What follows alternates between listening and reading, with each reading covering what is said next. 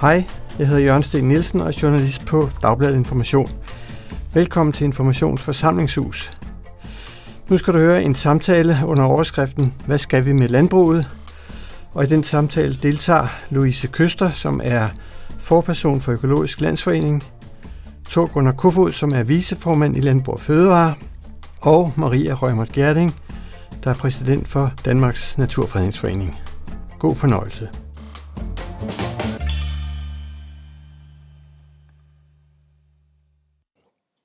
Vi er overvældet over den enorme interesse for det arrangement, og det må sige noget om, hvad emnet betyder for folk, altså vores fødevareproduktion og vores landbrug og vores landmænd. Vi skal tale om det, som er et stort og vigtigt spørgsmål for alle i det her land, øh, og på forskellige måder afhængig af, om man er forbruger eller landmand eller noget helt tredje. Vi skal tale om de enorme øh, udfordringer og dilemmaer, som dansk landbrug og danske landmænd står i. Hvis man skal ligesom sætte scenen, så kunne man pege på i seks punkter på de øh, udfordringer, som, som landbruget er stillet overfor, og som altså er emnet for meget mere end, end dagen i dag, men, men for øh, hele erhvervet og for, for hele det danske samfund. For det første kan man pege på det, der hedder strukturudviklingen, den her intense konkurrence med krav om produktivitetsvækst, som presser mange landmænd og presser dem ud af deres erhverv. Der lukker mere end én dansk landbrugsbedrift om dagen. I 1960'erne havde vi 200.000 landbrug, nu er vi nede på 7.200 heltidsbedrifter. For det andet, de store og stadig større bedrifter gør det svært for unge landmænd at komme ind i erhvervet og øh, erhverve sig en egen gård, fordi de simpelthen er blevet for dyre. Til gengæld lokker det store investorer fra ind- og udland, hvor nogle opkøber landbrug med spekulation for øje. For det tredje, koncentrationen mod stadig større og stadig færre bedrifter betyder, at det går ud over livet på landet, og at det kan være en, en ensom livsform for nogle landmænd. Øh, hvis man taler med landbrugets socialrådgiver, så kan de fortælle om trivselsproblemer blandt landmænd, som ligesom føler sig alene med et meget stort ansvar på nogle meget store bedrifter. For det fjerde, kravet om øget produktivitet gør det svært at sikre dyrevelfærden. Hvis man tager svineproduktionen, så er både pattegrisdødelighed og sodødelighed steget gennem flere år, trods handlingsplaner, som skulle opnå det stik modsatte. Næsten hver fjerde pattegris dør i dag. Og for det femte, landbrugets miljøbelastning sætter landmændene under yderligere pres. De seneste 10 år er der ikke sket noget fald i landbrugets kvælstofudvaskning, CO2-udledning og pesticidbelastningsindikatoren, som det hedder. I halvdelen af vores drikkevandsboringer kan man nu finde pesticidrester. Det betyder, at CO2-afgifter, grundvandspakker og andet lurer forud. Og for det sjette og sidste, oven i det hele, øh, så har landbrug og forbrugere ofte et anstrengt forhold til hinanden. Fra landmandens synsvinkel, så vil forbrugerne ikke betale, hvad det koster at opretholde et landbrug med høj produktkvalitet, høj dyrevelfærd, høj grad af bæredygtighed og høj velfærd for landmanden og hans familie. Forbrugerne vil have discount, og de vil samtidig have ret til at skille landmændene ud. Paradokset i alt det her er, at alle, alle tror jeg, øh, ønsker sig et, et landbrug, hvor landmanden, dyrene, miljøet, naturen trives. Alligevel er det så svært ligesom at, at løse de udfordringer, de dilemmaer, vi står overfor. Og vi skal tale om, hvor langt vi kan nå i retning af at pege på vejen frem, så vi får det landbrug, som vi alle på begge sider af den her øh, kløft, eller hvad man skal kalde det, vil have. Til at diskutere det, så har vi det bedst tænkelige panel, man kan forestille sig. Øh, vi har her Maria Rømer Gerding, som er præsident for Danmarks Naturfredningsforening. Så har vi Thor Gunnar Kofod, som er viceformand i Landbrug og Fødevare og har sin egen landbrugsbedrift på Bornholm. Og vi har Louise Køster, som er forperson for Økologisk Landsforening, og du har også din egen gård, som hedder Rabarbergården, som ligger i Nordsjælland. Forløbet bliver sådan, at vi starter med en hurtig runde, hvor jeg stiller 10 spørgsmål, som man kun i panelet må svare ja eller nej til. Øh, og det noterer vi så, hvad der bliver øh, svaret. Så går vi over til, så tager vi en meget kort debat om et af de 10 spørgsmål, som er særlig sådan interessant og aktuelt påtrængende, kan man sige. Så går vi over til en runde, hvor I hver får nogle få minutter til at beskrive jeres vision for et, et landbrug, som vi kan være stolte af og bekendt. Og efter det, så tager vi så en, en diskussion på tværs om nogle af de perspektiver, I rejser, og nogle af de spørgsmål, som jeg må tage, og så må det være i salen. Øh, og når det er gjort, så tror jeg, at tiden er gået. Jeg skal sige, at vi, jeg tror, der i et program står, at det her var en time. Vi har udvidet til halvanden time, fordi der er så meget at snakke om. Jeg håber, det er i orden med de fleste af jer, eller jer alle sammen. Men vi starter med den her meget hurtige ja-nej-runde, og jeg er meget opløftet af, at der ikke er nogen af jer, der har protesteret mod det, at man kun må sige ja eller nej, og ikke ja men eller nej men. Så, så jeg tror på, at det her lykkes. Og vi gør det i den rækkefølge, at øh, Louise svarer først, så svarer Thor, og så svarer Maria. Spørgsmål 1. Skal der indføres en CO2-afgift på landbrugets biologiske processer? Ja, det var ikke så svært. Ellers er det jo lidt som at sætte sig på hænderne, når man ikke må sige noget mere end ja eller nej. Men ja, det skal der. Ja. Thor? Nej. Maria? Ja. Maria? Ja.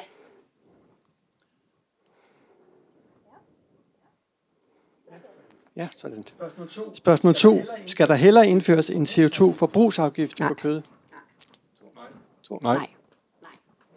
Der var I enige. Skal momsen på klimavenlige fødevarer fjernes? Nej. Ja. Skal fødevarepriserne i højere grad afspejle de reelle produktionsomkostninger for landbruget? Ja. Ja. Skal der etableres grundvandspakker med pesticidforbud? Nej. Ja. Oh, undskyld. Nej. Jeg blev så ivrig. Nej. Du får ivrig. Nej. Skal dansk landbrug bevæge sig mod ren økologisk drift? Nej. Ja. Skal der, sættes, polit, skal der politisk sættes grænser for den animalske produktions omfang? Nej. Ja. Skal grundtanken om frivillige tiltag i landbrugets indsats mod kvælstofudvaskning og drivhusgasser erstattes af påbud? Ja. Ja. Skal der oprettes en statslig jordbrugsfond, der opkøber jord for at fremme udtagning, generationsskifte og fortsat dansk ejerskab? Nej. Ja. Ja. Og det sidste, skal der vedtages forbud eller begrænsninger på udenlandsk opkøb af danske bedrifter og dansk landbrugsjord? Det kunne være besnærende at sige ja, men det vil være et problem for vores medlemskab af EU. Men ellers ja. Ja. En slags ja. Eller hvad? Ja, en slags ja. Vi, vi siger det ikke til EU. Nej. Fornemt. Og det jeg så godt kunne tænke mig, at vi diskuterer sådan kort, det er det her spørgsmål om en CO2-afgift eller alternative afgiftsmodeller for landbruget, fordi det er noget, som, som er på den politiske dagsorden, og som alle er optaget af, og hvor der er stærkt divergerende holdninger, kan man sige. Øh, det vi ved er, at der er nedsat en ekspertgruppe øh, for regeringen, som skal inden året er gået, og det vil så sige med et års forsinkelse, levere anbefalinger til, hvordan man kan skrue en afgift på landbruget sammen, og alternative reguleringsmodeller. Når, når den ekspertgruppe har barslet med et eller andet, så skal det politiske niveau, Folketing og regering, til at tænke sig om og diskutere og forhandle med hinanden om, hvordan det her så skal ende. Skal der indføres en CO2-afgift, eller en forbrugsafgift på de færdige produkter, eller noget helt tredje. Øhm, og jeg er nysgerrig på, hvorfor Landbrug Fødevare ikke er begejstret for hverken den ene eller den anden øh, form for afgift, hvis jeg hørte rigtigt. Hvis vi nu tager biologiske processer først, så er det sådan, at øh, hvis du laver en afgift, så, bliver, så rammer du dem, at der er i gang meget hårdere. Og alle de der bobler, som er på vej med nye teknologier, de kommer ikke ud, fordi at de skal først godkendes, og så forsinker man hele den her grønne omstillingsproces, der er på vej i landbruget. Hvis man bare ser på de sidste fem år, for fem år siden var der ikke nogen, der vidste, hvilken vej vi skulle gå for at nå i mål til klimaneutralitet i 2050.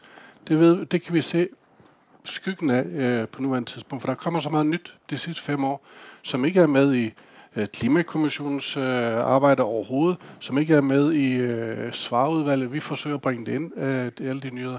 Og de nyheder, det revolutionerer ikke kun landbruget i Danmark, men de teknologier skal bredes ud, så det revolutionerer landbrugsproduktionen eller fødevareproduktionen på verdensplan. Og det er den del, at vi mener, der er meget bedre at få push, øh, skubbet på, sådan så vi kommer den vej. Og hvis vi tager øh, CO2-afgift på produktet, ja, yeah. det ved jeg ikke. Har det virket på sukker? Vi har aldrig nogensinde haft så stort et sukkerforbrug, som vi har nu. Øh, selvom vi har verdens højeste sukkerafgift, Så derfor, det der med, altså det, hvis vi får en sukkerafgift på oksekød eller mælkeprodukter, jamen de rige, de vil fortsætte, som de altid har gjort. Mellemklassen, de vil måske omlægge deres fødevareforbrug øh, i en periode, så derefter så vil de gå tilbage igen, og så vil de købe en, mindre, en øh, skjort mindre eller et par sko mindre, og så vil de fortsætte, som de altid går. Men de fattige, de har ikke en jordisk chance for at være med. Så derfor mener jeg, at det er et socialt ulige projekt at lave afgifter på nogle fødevarer, som er politisk bestemt. Og samlet set tilbage til det første spor. De der teknologier, som vi har, der kan vi dokumentere i løbet af få år, hvordan klimabelastningen er. Og den der dokumentationsgrad, den bliver spændende. For så alt det, at man tror, der er politisk korrekt i dag, det var måske ikke det rigtige måde at gøre, lave vores klimaforbedringer på. Og det er det der med viden i den her ting. For fem år siden var der ingen, der talte klima. Meget få kendte noget til det. I dag ved vi lidt. Om få år ved vi meget mere. Maria, du vil gerne have en afgift? Ja. Jeg vil rigtig gerne have en afgift, men jeg synes også, det er meget, meget vigtigt. Og det er jo fordi, vi står med et landbrug, som lige nu udleder en tredjedel øh, af Danmarks samlede drivhusgasser. Det bliver halvdelen i 2030, hvis der ikke sker noget ganske markant. Vi ved, at en CO2-afgift er en utrolig fornuftig og også samfundsøkonomisk måde at nå i mål på. Jeg synes dog, det er utrolig vigtigt, at vi tænker CO2-afgiften sammen med alle de andre problemer, som landbruget står overfor, som du også skitserede. Altså en kvælstofudledning, der jo ikke er faldet i rigtig, rigtig mange år, som gør, at vi har ildsvind ved vores kyster. Den biodiversitet, der er i tilbagegang i det åbne land, vores drikkevand, hvor der nu er pesticidrester i over halvdelen af de aktive drikkevandsboringer. Øhm, så hele vejen rundt dyrevelfærden, hvor der dør 25.000 pattegriser om dagen. Så, så CO2-afgiften, og det kan godt være faren, hvis man stiger sig blind på et spor af de kæmpe kriser, som landbruget lige nu er medvirkende til på forskellige vis. Så for mig at se er det afgørende, at vi tænker det sammen. Vi har en meget holistisk tilgang til CO2-afgiften, at vi sørger for, at provenyet kommer ind i en jordbrugerfond. Det er faktisk også det, Klimarådet har talt om, så man kan bidrage til at opkøbe den jord, der ikke længere skal være i produktion. Det kan være lavbundsjord hensyn til klimaet. Det kan også være alle de kystnære og ånære strækninger, hvor man bare ikke skal producere, fordi vores hav ikke kan tåle alt det kvælstof.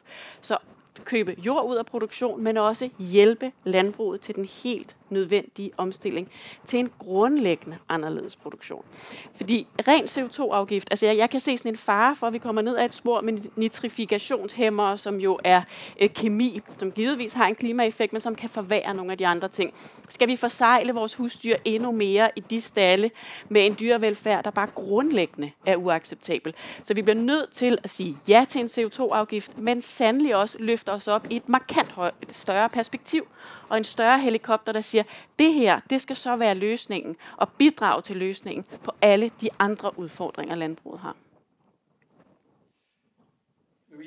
Louise, sagde du ja tak til en CO2-afgift og nej tak til en forbrugsafgift? Ja, eller, ja det ja. gjorde jeg. Øh, ja, vi var faktisk Økologisk Landsforening sammen med Dansk Industri Fødevare, nogle af de få af de store organisationer, landbrugsorganisationer, der gik ud og sagde ja tak til en uh, CO2-afgift, da det ligesom kom på plakaten. Men øh, jeg vil godt samle lidt op for, hvad Maria siger, fordi det med at tage en ensartet øh, klimaafgift, hvor man kun øh, arbejder i søjler, det hænger simpelthen ikke sammen, og det er heller ikke en del af den økologiske tænkning. Der taler man om helheder, og vi er nødt til at balance i de helheder. Så vi gik faktisk i, øh, i øh, laboratoriet ind i øh, uh, arbejdsværelse for at finde ud af, hvordan kan man strække en afgift sammen, eller et system sammen, som er adfærdsændrende. Fordi i virkeligheden er der ingen af os, der har lyst til at lægge flere afgifter ud. Der er ikke nogen af os, der holder afgifter i princippet. Øh, men hvordan kan vi få en incitamentsmodel, som gør, at vi skifter den her adfærd, og vi ændrer adfærd? For det var det, der var, var tiltrængt ude i landbruget.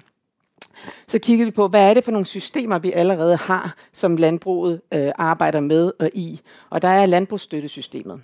Så vi gik ind og kiggede på, hvordan kan vi bruge det eksisterende system, uden at skulle lægge endnu mere byråkrati på landmand, endnu mere byråkrati på Landbrugsstyrelsen, som hvis jeg, der læser avisen en gang imellem, godt kan se, at øh, de er i knæ, og lige nu er de fyret, jeg ved ikke, hvor mange af dem, inde i Landbrugsstyrelsen samtidig. Så hvordan kan vi sikre, at vi kan bruge et system, som er eksisterende?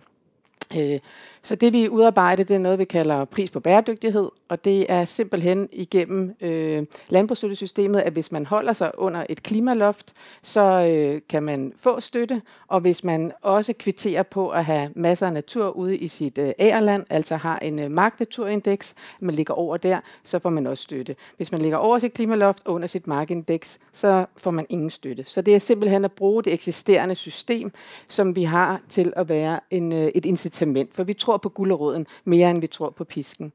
Og der er en lille bonus i den her, fordi landbrugsstøttesystemet, det er ikke kun i Danmark, vi har det. Det har vi faktisk i hele EU. Så det her kunne faktisk være det første skridt til, at vi kunne udrulle det i andre lande. Vi ved positivt, at man er bagud omkring de her ændringer i andre lande. Hvordan er det, man skaber nogle modeller? Hvordan er det, man arbejder med afgifter? Så vi ved, at det her kunne være en uh, mulighed uh, for at, at, at lave nogle forandringer ud i EU. Og vi var simpelthen så heldige, at vi fik lov til at komme til EU og præsentere den her model ned for kommissionen. Vi har også præsenteret den for både Cepos og Kraka. Øh, og der er nogle samfundsnyttige tiltag i den her, også økonomisk, som giver rigtig, rigtig god mening. Og det, som jeg ved, i hvert fald mine landmænd virkelig synes er fantastisk i det her, det er, at der ikke kommer mere byråkrati oveni. Fordi udover det, at man er tidligt op om morgenen og mange timer i marken, specielt nu her, hvor man har høst, så bruger man altså sindssygt meget tid bag computeren i øjeblikket, fordi der er så meget administrativt tungt arbejde i det. Så det sidste, landbrugerne øh, ønsker, det er faktisk at blive stresset over at skulle have endnu et system, hvor vi, hvis de ikke håndterer det rigtigt, så kan de risikere at få en, en, et smæk med en afgift. Så det der med at bruge et incitamentsmodel i stedet for et afgiftssystem, det tror vi på. Men vi skal have ændret adfærden. Der er ingen tvivl om det. Kan du bruge den model, som Louise beskriver? Nej, fordi det er sådan uh, populistisk sagt, uh, men vi har sådan meget incitamentsmodeller i landbruget altså, i sig selv. Altså Arla House, hvor de direkte går ud og siger, at de bon, uh, giver bonus til de, de landmænd, der har en klimavenlig mælk, uh, og det uanset om man er økolog eller konventionel. Og hvis man rigtig går ind og ser på de der ting, så tror jeg bare, at vi skal tænke på, hvad det er for en strukturændring, vi, vi laver over et landbrug. For de dygtigste landmænd er tit de største landmænd. Og der er også dem, der vinder ind på den der. Så skal man have en eller anden øh, socialmodel, hvor man sikrer, at dem, der under en vis størrelse af landbrug, de skal ikke have nogen afgift, fordi dem skal vi passe på. Øh, så får vi en anden, så, så er det ikke landbrugspolitik, så får vi heller ikke klimaomstilling, men så får vi en socialpolitik. Og vi har så mange ting i gang på, på landbruget, hvor vi kan dokumentere, at vi kan komme længere ned med vores klimabelastning, og især også de der miljøbelastninger, som Maria siger, øh, siger. Vi har ting på vej, og det, der er vigtigt, det er, at man sætter sig ned og gør de forskellige ting i de forskellige landbrugsområder øh, og i de forskellige vandomplaner. Og hvis man gør de her ting i fællesskab, så vinder vi på det her, alle sammen. I stedet for, at det skal være sådan national afgiftmodel, der skal følge den lovgivning, som øvrigt er gammeldags, så det er det, der er det rigtige i forhold til, hvad der er rigtigt op, øh, i, i de forskellige landområder. Der er virkelig stor forskel. For en afgift kan ramme rigtig godt på, på Fyn, Kommer lige over Lillebælt, så på østsiden af Jylland, der virker det overhovedet ikke, der lukker det landbrug. Altså der er så meget forskel på, hvordan er jordbunden, og hvordan er øh, dyrkningsmetoden, og hvordan landbrugen er sammensat til, at man kan bruge en afgiftsmodel, så det rammer bredt og rammer rigtigt. Men øh, det, det er vigtigt, at man ser på i alle de områder, hvad er der for en produktion, de har, hvad er der for en natur, de har, hvordan skal vi måle på alle de områder, for jeg er fuldstændig enig med Maria i, at det er de der, det, det, det fulde bæredygtighed, vi skal se på i den omstilling. Og landbruget er klar. Vi er klar. Vi vil bare se på løsningen og ikke på nedskæringen. Men, men I har jo været klar altid, uden at man kan se det på resultaterne. Altså, det, det er ikke når, rigtigt. når afgiften er kommet på bordet, er det fordi, man ikke kan se kurverne bevæge sig ned, som de skal, ikke? Jo, altså hvis du ser på klimaudledning, så er det faktisk ned, fordi produktionen er steget øh, øh, steget dramatisk i de sidste øh, både 10, 15 og 20 år. Totalt er, det ikke, er den ikke nedadgående? Den er, den er status quo den, på ja. klima. Nej, den er faktisk for nedadgående på klimaområdet. Den er status quo på kvælstofudledning, som at man opgør det i dag. Og jeg er helt sikker på, at hvis vi begynder at se på øh, udledningen i, i de forskellige vandoplande, hvor er kvælstoffet reelt kommer fra, så vil vi se en helt anden model. Og det er det der, øh, de der vandoplande, at vi begynder at se på de der ting, hvad gør vi for at løse kvælstofsituationen? Og det har vi jo lavet aftaler om, at vi kan, hvordan vi skal lave de der lokale indsatsområder på de hvert enkelt øh, vandoplan i Danmark. Og det fungerer rigtig godt. Og sjov nok, så det er ikke staten, det er ikke Økologisk Landforening, det er ikke DN, der tager initiativet. Alle steder på nær et, ud af de 22 steder, der er noget i gang. Det er landmanden, der er initiativ, initiativtageren. Og hvis man tager det største, det er Odense Fjordsamarbejdet. Det er igen landbrug, der tog initiativet samlet.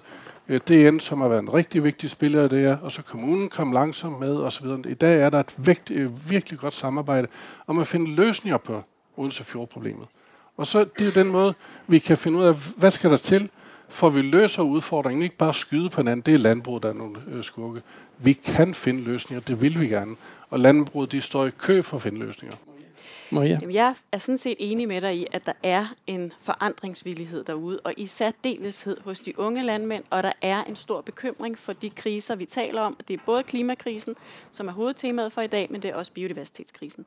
Jeg må dog samtidig sige, I kommer aldrig i mål med klimaet. I kommer aldrig i mål med vandmiljøplanerne. I lykkes ikke med at bremse tilbagegangen for biodiversiteten i det åbne land, så længe I vil konkurrere på at en kæmpe, kæmpe husdyrproduktion, der hvis resten, hvor man hele tiden er presset til at effektivisere. Man er presset til at effektivisere udbyttet i det åbne land. Man er presset til at effektivisere inde i sine stalle. Og det jeg grundlæggende ikke forstår, for der er ikke nogen her, der ikke vil gerne, gerne vil have landbrug. Vi vil vand, jeg vil også rigtig, rigtig gerne have landbrug. Jeg vil rigtig gerne samarbejde med alle de land, landmænd, der vil det progressive. Det er fremadskuende. Vi skal brødføde langt flere mennesker. Vi skal have store ambitioner for fremtidens landbrug, og det skal vi gøre sammen med landbruget. Men jeg kan ikke begribe den stedighed om at holde fast i, det absolut skal være husdyrproduktion. Hvorfor kan det ikke være alt muligt andet? Hvorfor kan vi ikke netop sammen sige, vi skal have et landbrug? Jeg skal nok få ordet. Vi skal have et landbrug, der brødføder 3-4 gange flere. Vi bruger 80% af vores landbrugsareal til at producere foder til dyr. Hvis vi omstiller det til menneskeføde, så kan vi brødføde langt flere. Øh, jo, mange gange flere. Vi skal have meget mere diversitet ind i det åbne land. Vi skal have øh, naturelementer. Vi skal have øh, store arealer ud af produktion, hvilket også vil hjælpe jer i at opnå biodiversitetsmål, kvælstofmål og klimamål. Så jeg tror bare grundlæggende ikke, jeg forstår, hvad jeg nogle gange opfatter som lidt af en stedig holden fast i, at vi skal være på det spor, vi har været i i så mange år. Og når man ikke kigger tilbage, har landbruget jo haft en åbenhed for at forandre sig. Og det er lidt den åbenhed, jeg synes, jeg lidt mangler i at prøve at kigge i en helt anden retning. Fordi det er det, vi har allermest brug for. Vi vil rigtig gerne have, at resten af verden kan kigge på Danmark og sige, yes, der er nogen, der faktisk har gjort det. Hvis resten af verden efterligner os lige nu, så har vi ikke en chance for hverken at bremse klima eller biodiversitetskrisen. Jeg, jeg, har lige, jeg, jeg har lige, lige et spørgsmål. Hvem har sagt, at jeg har talt om husdyr? Har nogen sagt, at vi skulle passe på alle husdyr? Nej, det er andre, der siger, at vi skal væk med dem. Men jeg stiller bare det spørgsmål. Hvis du ser på vores madkultur i Danmark, så er det vores mad, der er vores kulturbærer. Der har der været i århundrede. Det er vores madsammensætning, der er vores kultur. Så derefter, så, derefter, så siger, jeg siger bare, hvis man kan lave kød og ost og mælk osv., og, og det er klimavenligt, og det er klimaneutralt, og vi ikke på, øh, påvirker naturen, og husdyrene de er også med til at skabe biodiversitet og skabe bedre miljø. Ikke, de bliver inde Nej, det siger alle. Ja, siger, men der, derfor, derfor, det, ja, derfor, derfor, derfor siger jeg bare, hvis man kan lave det, uden det, det påvirker, hvorfor skal vi så sige nej? Eller hvorfor skal vi så udelukke det? Og, jamen, det, det, det, det, det, det er jo så meget fordomsfuldt. Øh, det kan man ikke. Vi har en hel time til at gå det er, med det, det er, det er, det er, jeg også måske undrer mig lidt over det, men virkeligheden misser en, en, en rigtig stor gave i det konventionelle system. Vi har nogle dyr, som der er blevet taget ud af økosystemet og sat ind på stald, fordi man har et behov for at producere utrolig meget animalsk øh, protein. Vi kan godt brødføde verden uden at få så meget animalsk protein. Det er faktisk rigtigt, det kan vi godt. Så jeg forstår ikke, hvorfor man ikke sætter dyrene igen ud under åben himmel, og så bruger dem derude i landet. Derude, hvor de faktisk kan bidrage til biodiversiteten, derud hvor de kan bidrage til den naturpleje. Og sidestrømmen med den side effects ved det er, at vi kan få noget protein. Vi skal bare have meget mindre af det animalske. Vi kan få meget mere for det plantebaserede. Så det der med at genskabe balancen, i stedet for at køre efter noget, som er en økonomisk vækstrate, og lige nu Thor, så er det bare virkelig ærgerligt, fordi vi sender stort set alle vores grise ud over grænsen til at blive slagtet levende. Og dem, som er et af vores største, et af, jo, det er stedet, det er lige præcis her i går, der stod at vi har sendt flere levende grise over grænsen, end vi slagter herhjemme. Det er den ene side af sagen. Det andet er, at de store markeder, som vi har været afhængige af, som Kina for eksempel, øh, er øh, faldende i vækst. Et af de steder i verden, som der er størst befolkningstilvækst, det er Nigeria. Der er 50 procent af dem muslimer. Der kan vi altså ikke sende nogen grise hen. Så det der med at kigge på og sige, jamen det her eventyr, som vi synes, der er økonomisk, det er der heller ikke. Så lad os kigge på, hvad er incitamentet for, at vi brødføder verden? Hvordan gør vi det bedst? Hvordan gør vi det klogt? Og det handler ikke kun om klima. Det handler også om dyrevelfærd. Og dyr, som ikke kommer ud under åben himmel. Og det er lige uanset om det er ko, det er gris eller det er høns. Det er ikke rigtig dyrevelfærd. De skal ud og leve ude. Og vi, har, og vi har muligheden for det, og vi kan brødføde verden på den måde. Så det der med at jagte noget, som ingen gang vi bliver rige af, det, det, er, det er simpelthen uh, uforståeligt. Tænk, tænk, hvor langt vi kan komme omkring, når man spørger til en CO2-afgift. Det er rigtig spændende. Jeg havde opfattet, at, at det der forslag, som kom ind lidt sent i debatten om en forbrugsafgift som alternativ, det kom jo ind med den nye regeringsdannelse, og, og jeg tror nok, jeg ved, at, at det var en af Venstres sådan, øh, betingelser for at gå med i regeringen, at det kom med, fordi det er en afgift, som rammer forbrugeren, men øh, mere eller mindre skåner landbruget, kan man sige. Ikke? Men det er så også en afgift, som, som rammer meget snævert. Men, og, og den har Jakob Ellemann undskyld, været ude og anbefale, øh, også i, i, i møder med, med landmænd. Men du synes ikke om den, bare lige for at være klar på det? Nej, fordi jeg tror ikke, den virker. Øh, som jeg sagde før, den vil øh, virke socialt skævt. Den vil ikke have nogen øh, effekt på produktionen overhovedet øh, fordi produktionen vil måske blive sat i stå. Den grønne omstilling, vi har sat øh, i værk, den vil blive sat i stå, medmindre man bruger pengene eller provenyet fra den afgift til at fremme de, med guldrådsprincippet, fremme de gode teknologier. Øh, det, det vil være en model, men som samlet set en forbrugsafgift på, for, på produktet, det er modstander af, for der er så mange eksempler for, hvor vi laver en særlig politisk afgift på noget. Det virker ikke. Altså det forbruget, øh, det bliver ved med at stige, og det rammer socialt skævt. Og det synes jeg, det er forkert af min personlige holdning, at det er forkert, at det rammer de fattige mest. Det kan vi ikke tillade os i Danmark. Godt. Det var en debat om CO2-afgiften på landbruget. Øh, og nu er vi kommet til, at I får nogle minutter hver til at fremlægge jeres vision. Vi har allerede fået nogle antydninger af, hvad den måtte gå ud på, men, men nu tager vi dem sådan systematisk. Øhm. Louise, vil du begynde? Ja, det kan jeg godt. Jamen tak for det, og kunne få lov til at folde en vision ud for, for fremtidens landbrug, som øh, er derfor, vi alle sammen er samlet her. Fordi øh, jeg ved i hvert fald, os tre, der sidder heroppe, har en meget, meget stor kærlighed til landbruget. Øh, og bruger øh, ret meget af vores øh, hverdag på at tænke på det øh, og drage omsorg på det. Vi har så, som vi ser, lidt forskellige tilgangsvinkler til det, men det er jo godt, så har vi sådan en god debat. Du sagde, du gav os et lille opdrag og sagde, hvor er vi om 10-20 år med vores landbrug. Så det har jeg ligesom hægtet min øh, fortælling op på her. Og nu skal jeg sige, det er ikke en, jeg har siddet og strikket sammen her i eftermiddag. Det er faktisk en vision, vi har arbejdet på Økologisk Landsforening igennem en del år. Øh, det er jo en vision, som er øh, dynamisk, fordi verden den forandrer sig hurtigere, end vi, øh, end vi kan nå at tænke en ny tanke. Men øh, om 20 år, så har Danmark et sundt og velfungerende landbrug, der trives i pagt med klima og natur og har en væsentlig landbrugsproduktion. For er der kun mulighed for en fremtidens landbrug og det system, der fungerer i samme eksistens og ageren i pagt med klima og natur. Vi kan ikke have et landbrug, der ikke er det. Vi har et særligt fokus på jordens frugtbarhed, og om 10 og 20 til 20 år, så er det at binde kulstof i landbruget lige så almindeligt som at købe udsæd til sine marker. Det er lige så almindeligt, det er lige så almindeligt det er som at tilføre kvælstof, at der er nødvendigt, så er det lige så vigtigt, at vi overvejer, hvad det er for noget kvælstof, at vi tilfører. Vi kommer til at arbejde med recirkulering i meget højere grad. Alle de næringsstoffer, som vi har i vores samfund, de skal kanaliseres tilbage. Om 20 år har vi et landbrug, der ikke anvender kemi, men som arbejder aktivt med at sikre økosystemets naturlige reguleringsmekanismer at produktionssystemet er opbyggende for liv både over og under jorden og garanterer et godt og rent vand- og havmiljø.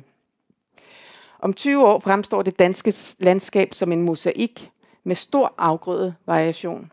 Græsne dyr, grønne græsmarker, der binder kulstof, afbrudt af landskabselementer herunder træer og andre vedvarende kulturer og plads til natur. Prøv lige at forestille jer billedet. Det er ikke Morten Kork, det er faktisk et produktionslandskab. Der er vindmøller, byggeri i træ og forarbejdningsanlæg tilknyttet primærproduktionen og dets produkter i landskabet tæt på gårdene, og der er solceller, især på tagene. Når det drejer sig om mad, så om 20 år har vi vendt vores tallerken på hovedet. Vi har overvejende planter, bælfrugter og korn i vores måltider, ligesom vi faktisk havde for rigtig mange år siden så var det det, der var diæten. Men vi har stadig fisk, kød, mælk, ost, smør og æg, for det har også sin plads. Fordi de animalske produkter også er en sidestrøm for de dyr, der er med til at sikre biodiversitet og næring ude i ærelandet. Den omvandte tallerken bliver nemlig et spejl af vores landbrug. Vi har overvejende planteproduktion med mad til mennesker, og dyrene er sat tilbage ud og ind i økosystemet, hvor kvæget gør det, de er bestemt til, nemlig græsser, plejer vores natur. Grise og høns er alle udgående og bliver primært fodret med sidestrømme, det vil sige rester fra fødevareproduktioner, som eksempelvis ølbrygning, juiceproduktion og ikke mindst resterne af alle de grøntsager og bælplanter, som voksvirksomheder nu bruger, når de skal producere produkter, der skal ind på hylderne i detailhandlen. Det foder, vi producerer til dem, fordi sidestrømmene måske ikke er nok, det er produceret i Danmark, da en udenlands produktion af protein til dyr på ingen måde er bæredygtigt. Og pengene, hvor skal de komme fra? Om 20 år er Danmark en vigtig leverandør af plantebaserede fødevarer og produkter til hele verden. Det er produkter, der har sit udspring i jorden, og husdyrprodukter for dyr, som har levet et liv med en himmel over hovedet. Fødevareklyngen og følgevirksomhederne omkring landbrugene tegnes af en flerstrenget, ligeværdig afsætningsmodel af bæredygtige produkter af høj kvalitet, rettet mod såvel lokal afsætning, hjemmemarked og til eksport. Og nu kommer måske nok noget af det vigtigste. Det er nemlig menneskene. Det er landbrugerne. Om 20 år er respekten for den vigtige opgave, det er at lave mad til mennesker, samtidig med at vi forvalter natur og klima, reetableret, fordi båndet mellem jorden og, menneske, og jorden og dyrene og os, den er genskabt. Landbrug og virksomheder, der forarbejder og forhandler lokalt, giver bosætningsgrundlag med attraktive lokalmiljøer og landdistrikter, arbejdspladser og adgang til et mangfoldigt udbud af danske egensprodukter. Der er fokus på det nære liv i landdistrikterne, fordi det er en unik arkitektur for det gode landbrugsliv for landbrugere og alle deres familier. Om 20 år er landbruget i Danmark økologisk.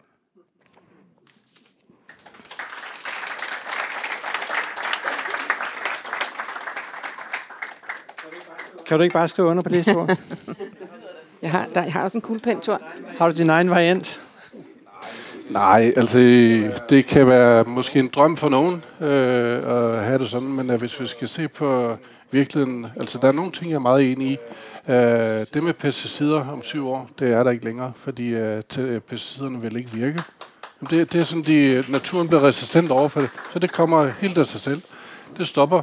Øh, hvordan er landbrugene øh, bliver, der bliver både store landbrug, der bliver øh, mindre landbrug, der bliver fælles landbrug, og jeg tror, de store landbrug, hvis vi er dygtige, jeg siger, hvis vi er dygtige, så er de store landbrug, som vi, sådan nogle som vores derhjemme, hvor vi har produceret 55.000 grise og 1.800 hektar og 10-12 forskellige afgrøder om året og har 32 ansatte, øh, men har rigtig mange familier i nærområdet, hvor vi øh, supportere andre virksomheder, små virksomheder, som, som laver specialprodukter på, vor, på noget af vores, af vores jord, fordi at vi forsøger at skabe et liv på landet. Og det tror jeg, det er den vej, at de der landbrug, der er derude, for at skabe liv på landet, holde liv i de bygninger, der er derude, at vi får grupperne for den lille skole, eller for den lille købmand i landsbyerne, det er det, der skal til. Og det der, man skal, vi skal over til at lave øh, planteføde, ja, men så forsvinder livet på landet, fordi øh, du skal have noget arbejde til de mennesker, der bor derude. Og dyrene, de giver bare rigtig meget arbejde. Og det setup, at vi har i landbruget, giver rigtig meget arbejde ude på landet. Og øh, det tror jeg, at vi, øh, man vil se et landbrug, der er meget større social ansvarlighed. Det vil være dem, der, øh, der har fat i skolerne, får fat i de unge, dem, der ikke øh, kan gå til skolevejen, jamen de kommer ud. Og det kan jeg bare se på vores egen bedrift. Vi har en sådan 6-8 unge hvert eneste år. Det er ikke alle kun få, der bliver landbrug, men de kommer videre når de kommer ud og har deltaget og arbejde, pas med dyr og, eller køre maskiner og et eller andet, så kommer de videre og får et liv i, i samfundet. Og det er den rolle, at landbruget kommer tilbage og får, fordi vi tager, tager socialt ansvar ude på landet. Og det, har, det kan vi kun gøre, hvis vi har økonomisk basis for, for det, vi gør. Fordi økonomi, det kan vi få et tilskud der får vi kommet til at leve på fattigdomsgrænsen, øh, eller lidt under. Og derfor skal vi have en økonomisk produktion, eller en økonomisk bæredygtig produktion, og det har vi de fleste steder i landet. Og den der grønne omstilling, som vi ser, at vi taler om lige nu, der er så meget på vej. Så øh, de der mindre bedrifter, som er vi, som er, øh, du taler om, Louise, jamen det tror jeg, vi vil få endnu flere af, fordi at øh, robotten kommer til at gå ind og tage meget af det fysiske arbejde med luning, og så vil man vil få en grøntsagsproduktion, der vil være styret meget af robotter, men det er igen teknologisporet. Og kvælstof, jamen det vil være, øh, der kommer mange flere viden om øh, kvælstoffikserende afgrøder, men der kommer også øh, øh, klimaneutral øh, kvælstofgødning, som vi kan tildele vores afgrøder med præcision, med fuldstændig nøjagtig præcision, og drypvis på det tidspunkt, hvor planten har øh, brug for det, så vi undgår lattergasemissioner. Alle de der ting, det er på vej, og øh, det vil sige, at med det teknologiske spor, så vil vi stille og roligt, i hvor, når det bliver, om det bliver til 27 eller 2030, det ved jeg ikke, men ret langt hen ad vejen, 2030-målene, dem når vi. Vi når også længere. Og det er ikke noget af det, der hedder skære ned på produktionen. Produktionen, det er markedet, der bestemmer, hvor, øh, hvor stor produktionen bliver. Om det, om det er grise, eller det er køer, eller det er mælk. Jeg tror bare, køer og mælk, som er meget skilt ud nu, det tror jeg bare, det er et af de dyr, vi stadig har. Hvordan krisen er, det ved jeg ikke. Kyllingerne, det er jo nok noget, der stiger ret drastisk, fordi kyllinger er noget, alle mennesker i verden øh, spiser. Og vores kyllingeproduktion øh, er konkurrencedygtig, på, øh, især på klimaområdet. Så derfor er det noget, der vil stige. Og så til, tilbage til de store bedrifter. Jeg tror, vi skal tænke os rigtig godt om med at hive penge ud af landbruget, eller lave begrænsning på de store, øh, store bedrifter. For det eneste, vi gør, det er, at vi fjerner finansverdens tiltro til, at en landmand eller en gruppe af landmænd kan lave et fællesskab og overtage de der store bedrifter. Alternativet til det, det er udenlandske kapitalfonde. Det ser vi allerede i dag. Og det er afgørende vigtigt, at vi holder det på vores danske kulturbær, landmænd og fællesskab af landmænd. Vi har andelsgårde, selvfølgelig de små andelsgårde, øh, men vi har også nogle større bedrifter, der begynder at gå sammen, hvor tre, fire unge landmænd går sammen om, øh, om at købe de der store gårde. Og sådan en stor gård, når jeg siger, at det er jo ikke en, der koster 10 millioner. Nej, den koster mellem en halv og tre kvart milliard. Og derfor så er det bare ikke sådan, at vi siger, at det skal vi bare gøre, så nu, nu skal vi gøre det dyrene ude på markedet osv. Det er enorme kapitalinteresser, der står på spil derude. Vi kan ikke lægge det om til natur, for der er staten ikke råd til. Øh, så vi er nødt til at finde nogle pragmatiske løsninger, hvor landmænd er med, og vi er gerne med til at lave omstilling til natur osv. Placeret naturen der, hvor det giver mindst dyrkningsværdi. Og det er vi i gang med rigtig mange steder. Der er én ting, vi ikke kan. Vi kan ikke tage jord ud til lavbundsjordet. Vi vil gerne. Vi vil hellere end gerne. Landmændene står i kø, for vi ved, hvor lavbundsjorden er. Men det er kun ifølge lovgivningen, det er Landbrugsstyrelsen, det er Miljøstyrelsen, det er Naturstyrelsen, og det er kommunerne, der kan tage lavbundsjord ud. Det er dem, der har en meget striks måde at tage lavbundsjord ud, og det skal de også have, fordi vi skal kun tage de lavbundsjord ud, der giver, giver mening. Så den måde, de administrerer det på, er helt perfekt. Så det, man siger, det går alt for langsomt, og det er landmændenes skyld. Det er ikke rigtigt. Vi har en lavbundsjordsudtagning i proces, og det skal vi tage ud. Om vi skal have solceller på det, der er nogen, der siger, det siger jeg så ikke. Jeg mener, at de der solceller skal blive i byerne, hvor man bruger strømmen. De skal ikke ud og ødelægge vores flotte natur med ude på landet. Det, det er jeg personligt meget modstander af. Og solceller, jamen, de skal være på tagene eller på p-pladser eller et eller andet. De skal ikke ud og ødelægge vores smukke natur. Jeg kan ikke jeg kan ikke forstå, at nogen kan sige, at vi skal tage lavbundsjord ud, og så skal vi plastre til med solceller. Det giver ingen mening. Altså det, øh, vi skal lave noget natur, og nu er jeg selv naturmenneske. Jeg har meget natur, og jeg elsker min, øh, mit landbrug og min natur. Og naturen, det er livbæren for enhver landmand derude. Det er ikke for at slå det ned. Altså vi er indstillet på, at der skal en grøn omstilling, og det er vi jo enige om. Altså, lad os gøre det i fællesskab. Vi rækker hånden ud, det har vi gjort de sidste fem år. Lad os gøre det samme, og det kan vi også, øh, gøre vi også fremadrettet.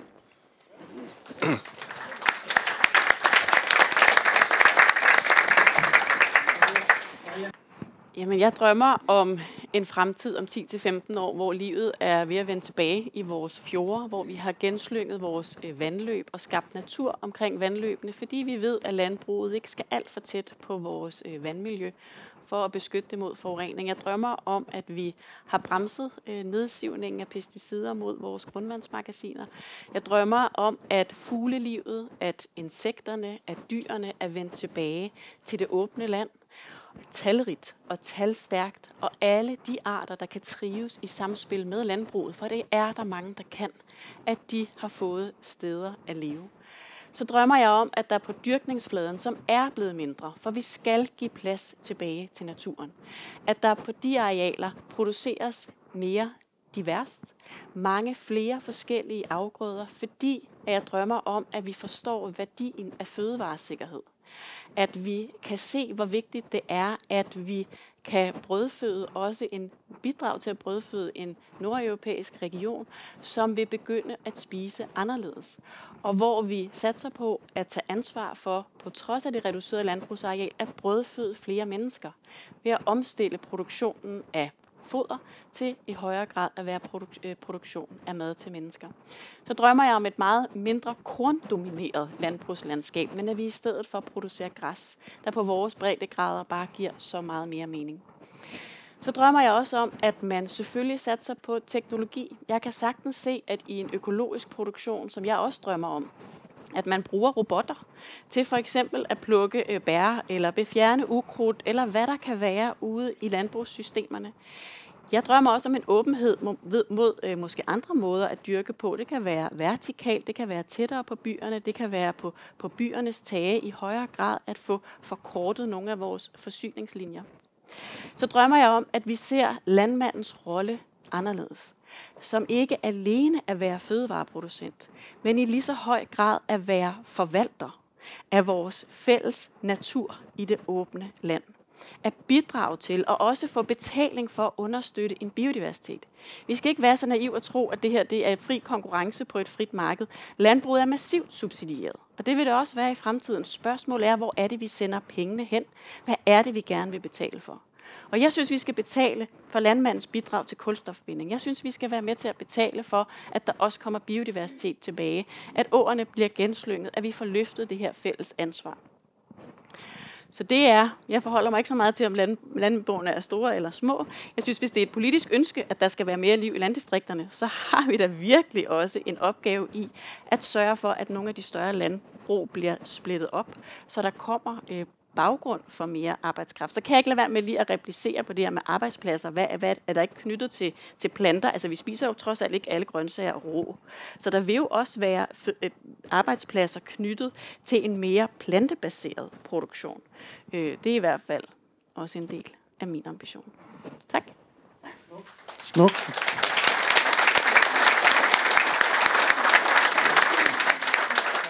Hvor er det dejligt at drømme. Skal vi ikke bare stoppe her? det, der jo er udfordringen, det er, at der er nogle, nogle øh, barriere sådan, øh, i, hvad skal vi sige, i erhvervet, i befolkningen, men også i den store verden, som gør det her svært at nå, ikke? som, som øh, støder, vi støder på hele tiden. Og det, som jeg måske oplever, er den, den helt store onde mekanisme, eller i hvert fald øh, det, der vanskeliggør, at, at vi gør det, som vi gerne vil alle tre, det er det, som nogen kalder øh, landmandens trædemølle eller strukturudvikling, som jo er de betingelser, der er og skide udefra af den der mere og mere globale konkurrence om, om landbrugsproduktion. Øhm, for nogle år siden, der, der prøvede vi på information at fremskrive kurven over bedriftslukninger, øhm, og hvis den takt holdt, så ville vi være et sted i dag, hvor der var en stor bedrift tilbage i Danmark. Sådan er det jo ikke gået, sådan nogle kurveflader altid ud, men, men vi er godt nok kommet langt ned. Og som jeg sagde i starten, så lukker der mindst en bedrift hver eneste dag. Øhm, og hvis man er lidt fræk og siger, at, at Landbrug og Fødevare er en, en fagforening for landmænd, det, det ved jeg godt, sådan vi ikke, en brancheorganisation, så kan jeg ikke forstå, at man ikke, det er i hvert fald øh, Martin Merrill, som jeg tidligere formand, var meget klar i mailet om, at strukturudvikling er en naturlov eller markedslov, og det er der ikke noget at gøre ved. Men det betyder jo, hvis man bare accepterer det, at man saver i den gren, man selv sidder på som, som fagforening eller brancheorganisation. Færre og færre medlemmer. Der sker godt nok et skift, måske fra landmandsmedlemmer til virksomhedsmedlemmer, som er alt muligt herunder, også sprøjtemiddelfabrikanter, som I også skal varetage interesser for. Øhm, er der intet at stille op for den her strukturudvikling, øhm, som, som fører til de her stadig færre og stadig større bedrifter? Jeg vil lige sige, vi er ikke interesseorganisation for sprøjtemiddelfabrikanter på nogen måde. Altså, de er medlem hos jer? Nej. Jo, Dansk Planteværn er medlem. Ja, de, har, de leger sig ind hos os. De er medlem, det står på jeres hjemmeside. ja, så B-medlemmer, men de har ikke nogen indflydelse på vores politik. De, men, øh, men det er så det, det, det er noget er de så medlem? Nå, ja, det, det er noget andet. Øh, altså, det, øh, hvis man ser på sådan vores strukturudvikling, det er der noget af, jeg tror, de fleste landmænd, der har landbrug i dag, de tænker på. Fordi øh, en ting er, de bliver større, og hvert eneste så kommer der, øh, år, så kommer der mindst to landbrug til os og spørge, om vi vil overtage. Fordi øh, øh, ja, vi er store, der er ikke andre, der, der kan. Og så hvis vi endelig, endelig finder nogen, så der vil overtage sådan en ejendom på 70-100 hektar, jamen så siger banken nej, fordi de er ikke dygtige nok, eller banken, bankerne tør ikke. Så har vi så øh, lavet nogle aftaler med nogle af dem, hvor vi går ind og overtager, og så laver, hjælper vi de der landmænd ind, som øh, i den produktion, de gerne vil have, fordi vi har den økonomiske pondus til at hjælpe dem i gang. Og det er så den måde, at man, jeg tror, der er rigtig mange landmænd, der tænker på, jamen, hvordan får vi nogen til at bo i de bygninger? De har måske en drøm, altså det kan være en særlig øh, specialproduktion, og det hjælper, hjælper vi dem i gang med. Og det der med at tro, at det bare er en drøm at bo på landet, fordi at dem, der flytter ud fra byerne til landet, står ræset i København eller i storbyerne og flytter ud, jamen de kommer ud, der er en hverdag ude på landet, det er ikke solskin altid, og der er også øh, sne om vinteren, men kommunen rydder ikke sne og, og så videre. Der er virkelig mange udfordringer. Hvis vi ikke som større landbrug tager det ansvar og hjælper de mennesker, hjælper dem i alt, hvad de spørger om, og det forsøger vi at lave, den der kultur blandt landmænd, fordi det handler om, at vi skal have et liv ude på landet. Vi skal også have nogen til, til at overtage vores bedrifter. Og jeg vil ikke have det godt med, når man ligger dernede i kassen nede under jorden, og at det skal være overtaget en kapitalfond. Det vil jeg ikke have. Jeg vil gerne have, at den der kultur, bundekulturen, øh, går videre. Jeg vil også gerne have, at det kan være flere landmænd, der overtager, fordi de sætter sig sammen. En landmand kan måske ikke overtage i begyndelsen, men når de begynder at arbejde sammen, for eksempel i vores bedrift, så kan måske tre af dem overtage. Det er den måde, at man kan lave de der fællesskaber eller andelsselskaber på, et, øh, på en ny måde. Det er den måde, vi kan gøre det på. Når vi nu har været igennem 50 år, hvor det bare er blevet kapitaliseret, og jordprisen er skruet op, og tilskuddene er blevet kapitaliseret. Den der udvikling, den er sket. Den kan vi ikke skrue tilbage, medmindre vi forsøger at lave fællesskaber. Og vi ønsker gerne mennesker, som ikke har noget med landbrug med i vores bedrifter. Jamen det er egentlig, jeg vil samle op på, det der med fællesskaber, fordi som du også lige øh, øh, pointerede, så har der, er der altså en mistrivsel ude i landbruget, fordi at øh, det der med at sidde på 1000 hektar og en traktor og køre op og ned, det er godt nok en ensom chance, så det er noget, vi bliver nødt til at kigge på. Men vi ligger jo også øh, lidt som vi har ret, det er fordi, der har været det her effektiviseringskrav og produktionskrav, der gør, at man har været nødt til at få mere og mere jord, fordi man har haft et produktionsapparat, der blev større og større, dyre og dyre. Så derfor har det været den der tredje mølle eller skruen uden ende, og det er derfor, det er nu, og det vil nødt til at bryde op med, fordi som det er nu, så er der rigtig mange landmænd, unge landmænd, som ikke har mulighed for at komme ind i landbrugene. Og det er også derfor, der kommer nogen for eksempel og siger, når de skal generationsskifte, så siger, Tor, vil du ikke købe? Du er stor, nu kan du få lov til at blive endnu større. Og det er bare en sørgelig udvikling, for det gør, at vi nede i den anden ende ikke får produceret nogle nye landbrugere, der kommer ud. Øh, vi har oplevet en lille stigning i landbrugsuddannelserne, men den har været faldet. Lige nu der er det 2-3 procent øh, af arbejdsstyrken, vi har ude i landbruget, og til noget så vigtigt som at producere vores mad. Så ved jeg, at der er sidestrøm og alt muligt andet, når vi skal ud og forarbejde men ellers er det kun 2-3 procent. Det kan blive meget bedre og meget mere øh, øh, og flere arbejdspladser derude, men det det kræver simpelthen, at vi gør op med den her struktur. Lige nu er det, øh, er det ikke landmændene, der har glæden af at rende efter de her penge. Så det er også derfor, vi går ind og snakker om at sige, at den her gældsætning, der er ude i landet, den bliver vi simpelthen nødt til at tage alvorligt. Jeg vil også lige huske at sige, altså man kan sige, det som øh, de konventionelle landmænd og de store landbrug har, har produceret på og producerer stadig på, det er jo en politik af i går. Det har været et ønske politisk i Danmark, at man skulle blive dygtigere, og man skulle blive større, og det har været et ønske for forbrugerne, at produkterne skulle blive billigere. Så vi ligger altså alle sammen lidt, som vi har ret. Så derfor er vi også alle sammen nødt til at pitche ind i den her. Og landmændene skal nok gå med i det, øh, og hvis de har lyst. Og det, som jeg synes, som jeg vil appellere til dig og til, til, til Landbrug og Fødevare, om I gør, det er at sørge for at empower jeres landmænd til at kunne omstille jer. For eksempel også, vi havde en, en, en, en fantastisk øh, øh radiosendelse med jeres formand, Søren Søndergaard, hvor vi havde en ung landmand, som var inde, som, øh, som var kvæg, øh, kvægbruger, eller han havde, øh, havde en malkebesætning. Og han sagde, hvis jeg ikke skal have malkekvæg, så kan jeg lige så godt lægge mig ned og dø, så kommer jeg ikke til at være i landbruget. Vi skal hjælpe de her landmænd med at omstille sig til, at de også kan gøre noget andet ud på deres landbrug. Det er ikke sådan, og det er sådan en lille, øh, nu det hedder, øh, faktuel oplysning, at hvis man har brugt en stor del af sit liv på at blive rigtig dygtig til at have med kvæg at gøre, så er det ikke fordi, man lige går ud og så øh, kører man bælfrugter. Det er også en omstilling, man selv skal i gang med. Og jeg kan lave en lille analogi til, når vi har omstillet køkkenerne til økologi for eksempel, så har de skulle blive omstillet ind til, øh, inden for det samme budget. Og jeg kan se, der er et fint spisemærke, som I kan se derovre på væggen, som de har her i information som økologisk spisemærke. Så skal man omstille køkkenet inden for det samme budget. Det vil sige, at man får ikke flere penge til råvarer. Men det, man får penge til, det er kompetenceudvikling. At det køkkenfaglige personale, som i ret mange store køkkener øh, har brugt rigtig mange timer på, og mange år på at bruge øh, sakser til at klippe poser op i noget, der var øh, præfabrikeret. Så det skal vi også gøre med landbruget. Vi skal sikre os, at vi som organisationer hjælper vores landmænd til den her omstilling, og det handler også om kompetenceudvikling. Og så skal vi give dem en mulighed for, at de økonomisk kan komme ind på banen. Og der skal vi altså have staten på, på banen i forhold til, øh, til at sikre den her gældsbyrde, der er. Øh, den, den er vi nødt til at kigge på, og det er en jordbrugsfond kunne være, kunne være et oplagt sted. Det, det tager vi lige sådan hurtigt ja-nej på. Øh, hvad siger I til at, at lave en gældsanering af landbruget? Det er, hvad er det, 300 et eller andet milliarder, som, som gælden er i dag. Skal vi rydde op i det, fordi det er det, der ligesom tvinger landmændene ind i nogle spiraler, som ja, nej. nej. Ja, det tror jeg. Altså, jamen, øh, altså, de der 300 eller 280 milliarder, som jeg tror, det er lige nu, øh, den, det svinger sådan øh, alt efter, hvordan er investeringslysten er i landbruget. Det, der er vigtigt, de der øh, milliarder, vi har investeret, det er jo for at forny os. Vi køber hele tiden nye maskiner, vi køber hele tiden øh, nye udstyr til at producere i. Og det er jo for at gøre landbruget mere bæredygtigt, at vi gør de her ting. Og øh, det der med, at vi skal have en statslig jordbrugsfond, altså det har de prøvet flere steder i verden, så går det helt dødt. Hvis vi tænker på, hvor mange landbrug, der stopper om året, hvor landbruget, de landmænd, der sælger jorden, de tager jorden, øh, pengene med sig, hvis de penge kunne lægges ind i en fond, i stedet for at de giver dem til danske banker eller noget det er, så er de jo tabt den vej. Eller så er det svind. Nej, det sagde jeg ikke. Øh, men øh, hvis man nu tog de penge og lagde en, landbr- en agrofond, en landbrugfond, så de kunne være med til at servicere eller finansiere de der unge landmænd. Sådan så landbruget finansierer sig selv, i stedet for at landbruget skal tage pengene ud hver eneste år. Og vi tager virkelig mange milliarder ud hvert eneste år, som landbruget, de nye yngre landmænd, skal finansiere.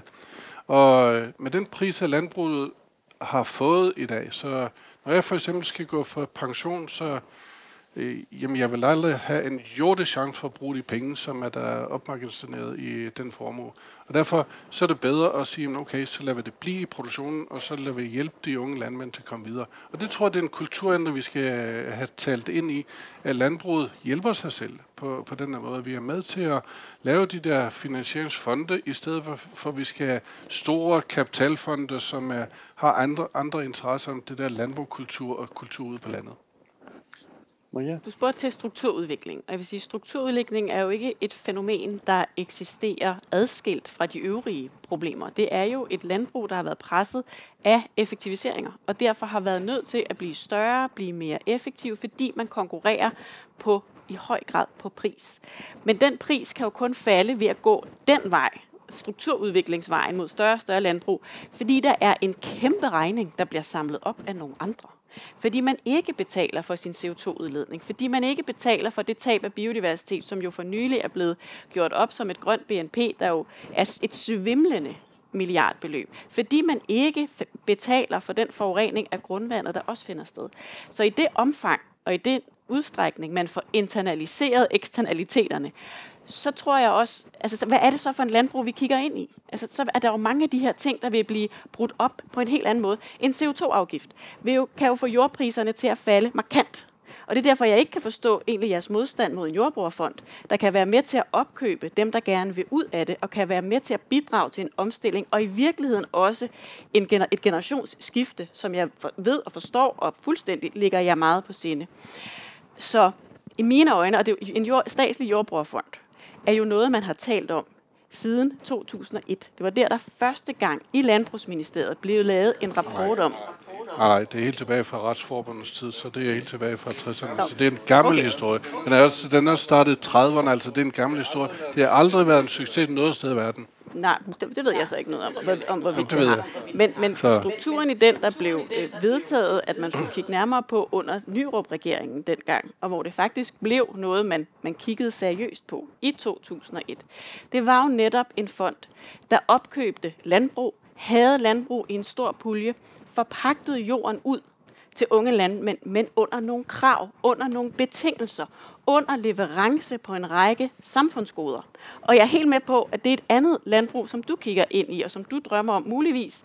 Men i mine øjne vil det kunne levere, når vi taler biodiversitet, økologi, grundvandsbeskyttelse, kvælstofreduktion og klima, fordi man politisk siger, der skal være nogle andre leverancer for det landbrug, vi har i det her land. Den industritilgang, vi har for så mange andre brancher, giver i mine øjne ingen mening, når vi kigger på landbrug. Jeg, jeg, har lige- jeg har et lille spørgsmål. Louise hvor, først. hvor, hvor mange landbrug var det, der blev... Du skal ikke svare på det, fordi det er Louise, der har ordet. Jamen lige præcis, og det er jo det der med, hvis man krampagtigt holder fast i den struktur, vi har nu, og et ønske om at have de her meget store industrielle landbrug, så er det klart, så er, det, så, øh, så er en strukturændring eller en landbrugsfond bare virkelig en dårlig idé. Men det kan vi ikke mere. Vi er nødt til at gå op med det, vi plejer. Den her model, som vi har nu, den virker ikke, den er spillet for lidt. Og når vi snakker om det med at sige, jamen der er ikke blevet betalt øh, øh, for, for, for alle de eksternaliteter og de forbrug, der har været i de her store øh, øh, industrialiserede øh, landbrug med de produkter, der kommer ud, så er det jo fordi også, at vi som forbrugere ikke har vil betale prisen. Altså det vil sige, når I går ned og stikker hovedet ned i køledisken og hiver et produkt op, som er super billigt, og I går efter de gule øh, mærker, så skal I lige kigge på og tænke på, jamen er I sikre på, at der er blevet taget hensyn til drikkevandet, som Maria siger? Er I sikre på, at der er blevet taget hensyn til, til den natur, der er i det? Når I så kigger på de økologiske produkter, som er væsentligt dyre, og vi ved, at 67 procent af jer, I fravælger økologien på grund af prisen. Men så er det dyre, fordi den regning er blevet betalt i økologien. Man har betalt for det rene drikkevand, fordi man har taget hensyn til det, fordi man ikke bruger pesticider. Og man har taget og man har taget hensyn ved at, til natur ved at gøre plads til den og til biodiversiteten. Så der er, der er noget omkring prisen i det her. Og hvis vi, som, hvis vi skal hjælpe med at lave den her modvirkning til de store industrialiserede landbrug, så er vi altså også nødt til at handle ude i markedet. I er nødt til at tage, tage øh, konkret stilling og gøre noget aktivt derude. Ellers så kan vi ikke få flyttet det her.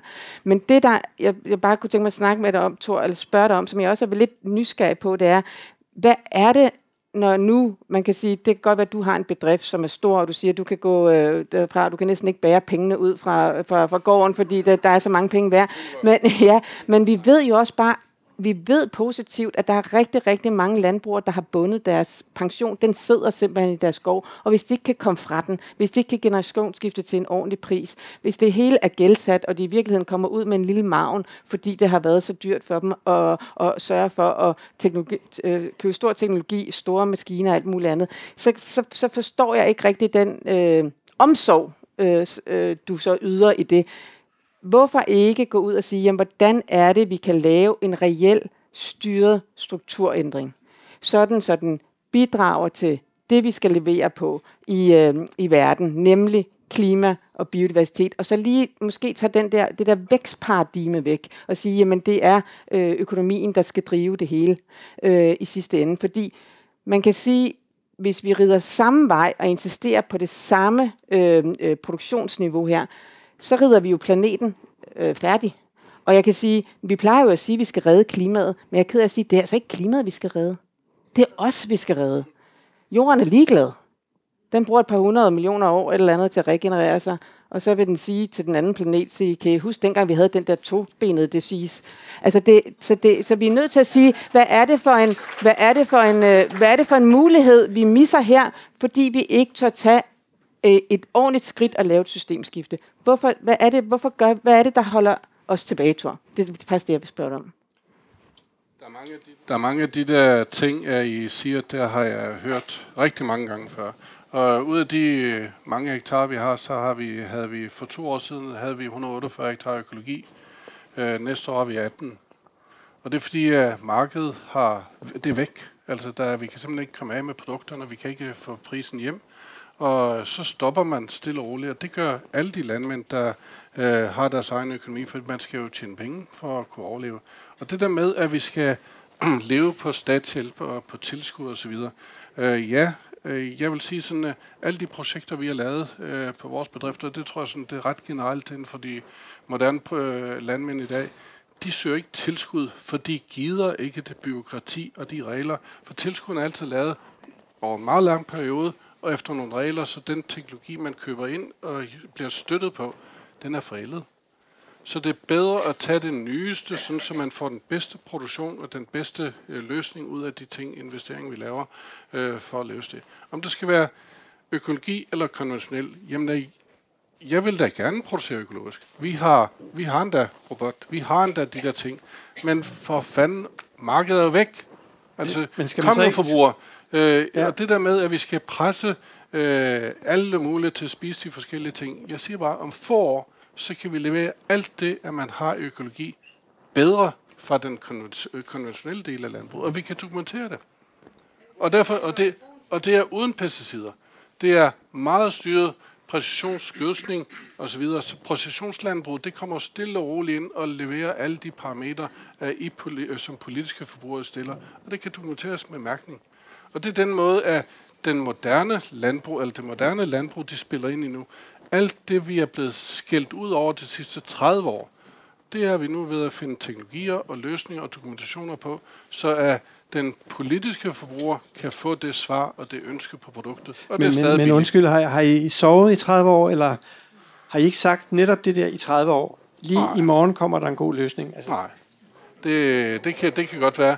Men hvis man ser på de produkter, vi laver i dag, altså igen, øh, hvis vi tager mælkeprodu- øh, mælkeproduktionen, hvis man ser på, øh, på hvad det er for en øh, effekt, den en mælkeproduktion har på naturen øh, nu, og så hvad den havde for bare 10 år siden, så er den faldet drastisk. Og med de sidste to års ændringer af prisbelønningen øh, af landmænd, på, som Arla har, jamen så får man de bedste og mest øh, bæredygtige mælkeproduktioner i de kartonger, der kommer. Og der kommer også en mærkning på, på kartongen om nogle få år. Og så tror jeg bare, at andre mindre mejerier, som ikke kan levere den dokumentationsgrad, de får en, et problem, fordi hvor er forbrugeren så? Er det så ømærket, eller er det det reelt dokumenterbare, at der vinder den kamp? Og det, tro, det tror jeg, det bliver prisen. Hvis, hvis, hvis nu, hvis nu øh, man sagde, at øh, køerne blandt andet af dyrevelfærdsmæssige grunde skulle ud og ikke stå mere eller mindre hele livet indendørs. Det er faktisk en del af de ting, at der er med i Arlagårdens... Øh, Men hvis man, hvis man gjorde det, ja. så var der ikke plads til så mange køer, så fik man altså slået flere fluer med et smæk, så fik man de køer, som der var græsgrundlag til at, at fodre, ikke?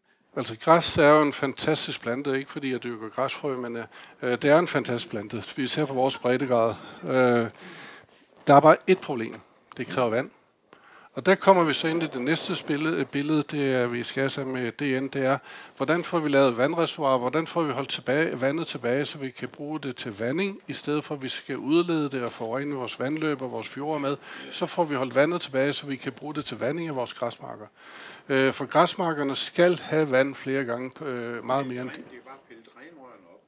eller samle drænøjerne i nogle vandreservoirer, så har vi vand i stedet for, at det først skal 30 meter ned, og skal vi pumpe op fra 30 meter. Der er mange fordele ved at lave det. Og så har vi ikke en kvælstofforurening, vi har ikke nogen fosforforurening fra landbruget. Det bliver så byspildevandet, der skal have den der øh, tur efterfølgende med. Det tager vi en anden dag. Men der er så mange løsninger på vej, som at vi jeg vil se frem til, at vi skal have de her løsninger, Maria, fordi at der er så meget natur, vi kan skabe på det der, samtidig med, at vi skaber en helt anden landbrugsproduktion. Og så lige den sidste nej, Nej, nu må jo, du, fordi græsset, græsset. Du, du, taler mere end de to kvinder til sammen. Maria? Jamen, jeg er også en. Jeg er kun en. Maria? Nej, jeg markerede sådan ja, set ikke. Må jeg så sige noget? Fordi jeg, jeg hæfter mig fast, og det tror jeg, vi holder fast i den næste gang, jeg også møder dig. Vi, vi mødes jo relativt ofte, Thor. Det er det der med, at køerne skal ud på græs. Ja. Altså bare der er vi jo allerede rigtig langt, fordi det er jo også nogle af de ting, der skiller os, når vi nu snakker økologi og konventionelt. Det er dyrevelfærden. Og det der med at holde dem inde på stald, det er, det er ikke der, dyr skal være. At man misser pointen i at bruge dem i økosystemet. Brug dem aktivt. Så lad os få dem ud der. Lad dem få dem til at græse. Og ved hvad du også slipper for? Du slipper simpelthen også for at hælde i dem. Det er super smart.